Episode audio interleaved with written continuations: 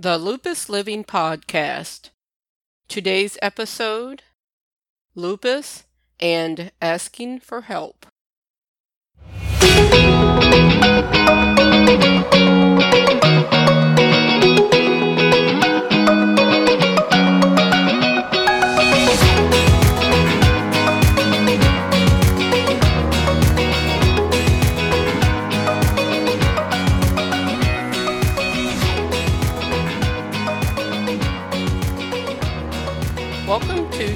Episode of the Lupus Living Podcast. This is Gwen Alexander, your host. This is a podcast to encourage you if you're living with lupus.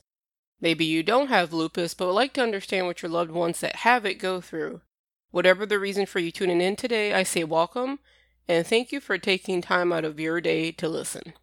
I wanted to give a reminder about some resources that are available to you on the lupus living portion of my website, thegwenalexander.com.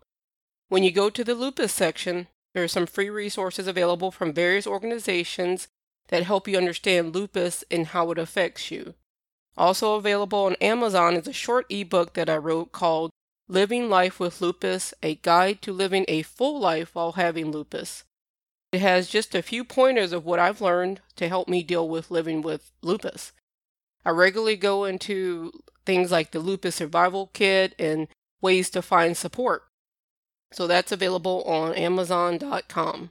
And I wanted to thank those of you that have reached out to me to let me know how the Lupus Living podcast has helped you. It never fails that I'll get an email or a message on social media when I need some encouragement, so you are encouraging me also. And that's what this podcast is all about encouraging, each other. Now, today's topic is about lupus and asking for help. I'll admit, asking for help has always been something that's been hard for me to do. I think it comes from things that happened to me when I was a child. I was put into situations at a very young age where I had to figure out how to get things done. And this was something I carried on into my adulthood. When I look back on my life now, my first thought wasn't always, who can I ask for help? My first thought was, how can I get this done without bothering anybody? I always felt like I was bothering someone if I did ask them for help. I felt like I was infringing on their time. So I would do the best that I could to figure out how to not bother people. This is what was going on in my mind. One of the thoughts that I struggle with when I think of asking someone for help is if they don't want to do it, or if they said, if they told me that they can't do it or don't want to do it, then I have a hard time asking again for help. I have a rule I follow. I will ask a total of three times, and if that person still doesn't do what they say, I'll ask someone else. The hard thing for me is before I ask the second person for help, is my mind starts saying all kinds of things. Things like, you're not worth helping. You should have known no one wants to help you. Why do you keep bothering people? Then I work up the courage to ask someone else for help for what I need. I know this sounds so dysfunctional, but it's my reality of what I deal with. And the reason I'm telling you this is it'll help you understand when I talk about how this affects me living with lupus, asking people for help. Something else I've always struggled with is seeing asking for help as a sign of weakness. I never thought this of anyone that's asked for me for, for help, so I don't think that they're weak. When I have asked for help, I felt weak myself. I felt like the other person would see me as weak and maybe think less of me. If anything, I am more willing to help others even when I'm struggling. When I'm hurting, I'm trying to help them figure out what to get through or what to do to get through what they're struggling with. I hope that I'm not depressing you with this, but if you want to hear something that's kind of funny, I came up with this topic while I was exercising this past week. You see, this past week, I had to ask for help from a friend. I have needed to put this rail up by my stairs that I had taken down because I needed to move some furniture. I tried to do it myself, but I had a hard time lining up the rail and trying to drill the screws in at the same time. When one of my friends came over who was better at doing this stuff than I am, I asked them, Could you help me get this done? Do you know what they said? They said, Sure. And when they finished the job that I tried to do, I never thought of doing it the way that they did. That's because they do this kind of thing all of the time. I also needed help with some work on my house. There are some things I could do myself, but with the way my lupus is sometimes and my other health conditions, I have a hard time doing them. So, one thing is, I want to paint the foundation of my house, and I could probably do it myself. But with the way my body hurts, I'm not even going to try it. I asked someone to do it for me, and of course, I'm going to pay them, and it's a friend of mine that does this type of work. And I was going to try and do it myself, not just because I didn't want to bother them, but because I was trying to save some money too. And if you know me, I'm always trying to figure out how to save money. And in this situation, it would pay me to have someone do this who knows what they're doing and to save my body from hurting. I've had to ask for help from coworkers.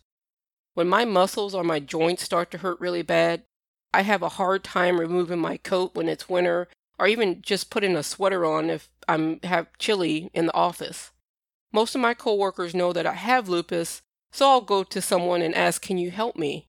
Of course, they don't think anything of it, but for me it's kind of a big deal. Sometimes it really gets to me. I mean, come on, Gwen. You have to ask for help to do something as simple as putting on a sweater. But what happens is my muscles hurt so bad I can't get my arm behind me to get it into the the part of the sweater to get it on my arm. There were times that I was so tired and only needed a few things from the store that I would text a friend to ask them if they can get some items for me.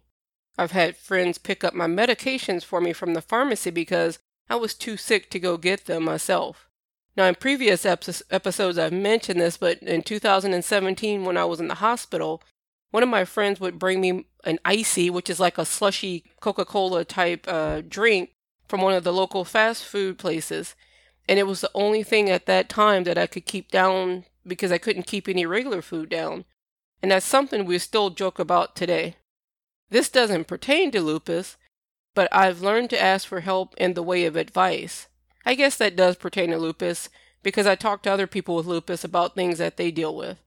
I have other work that I need done to my house, and I made some calls to people that do that type of work and what I need done and what should I do.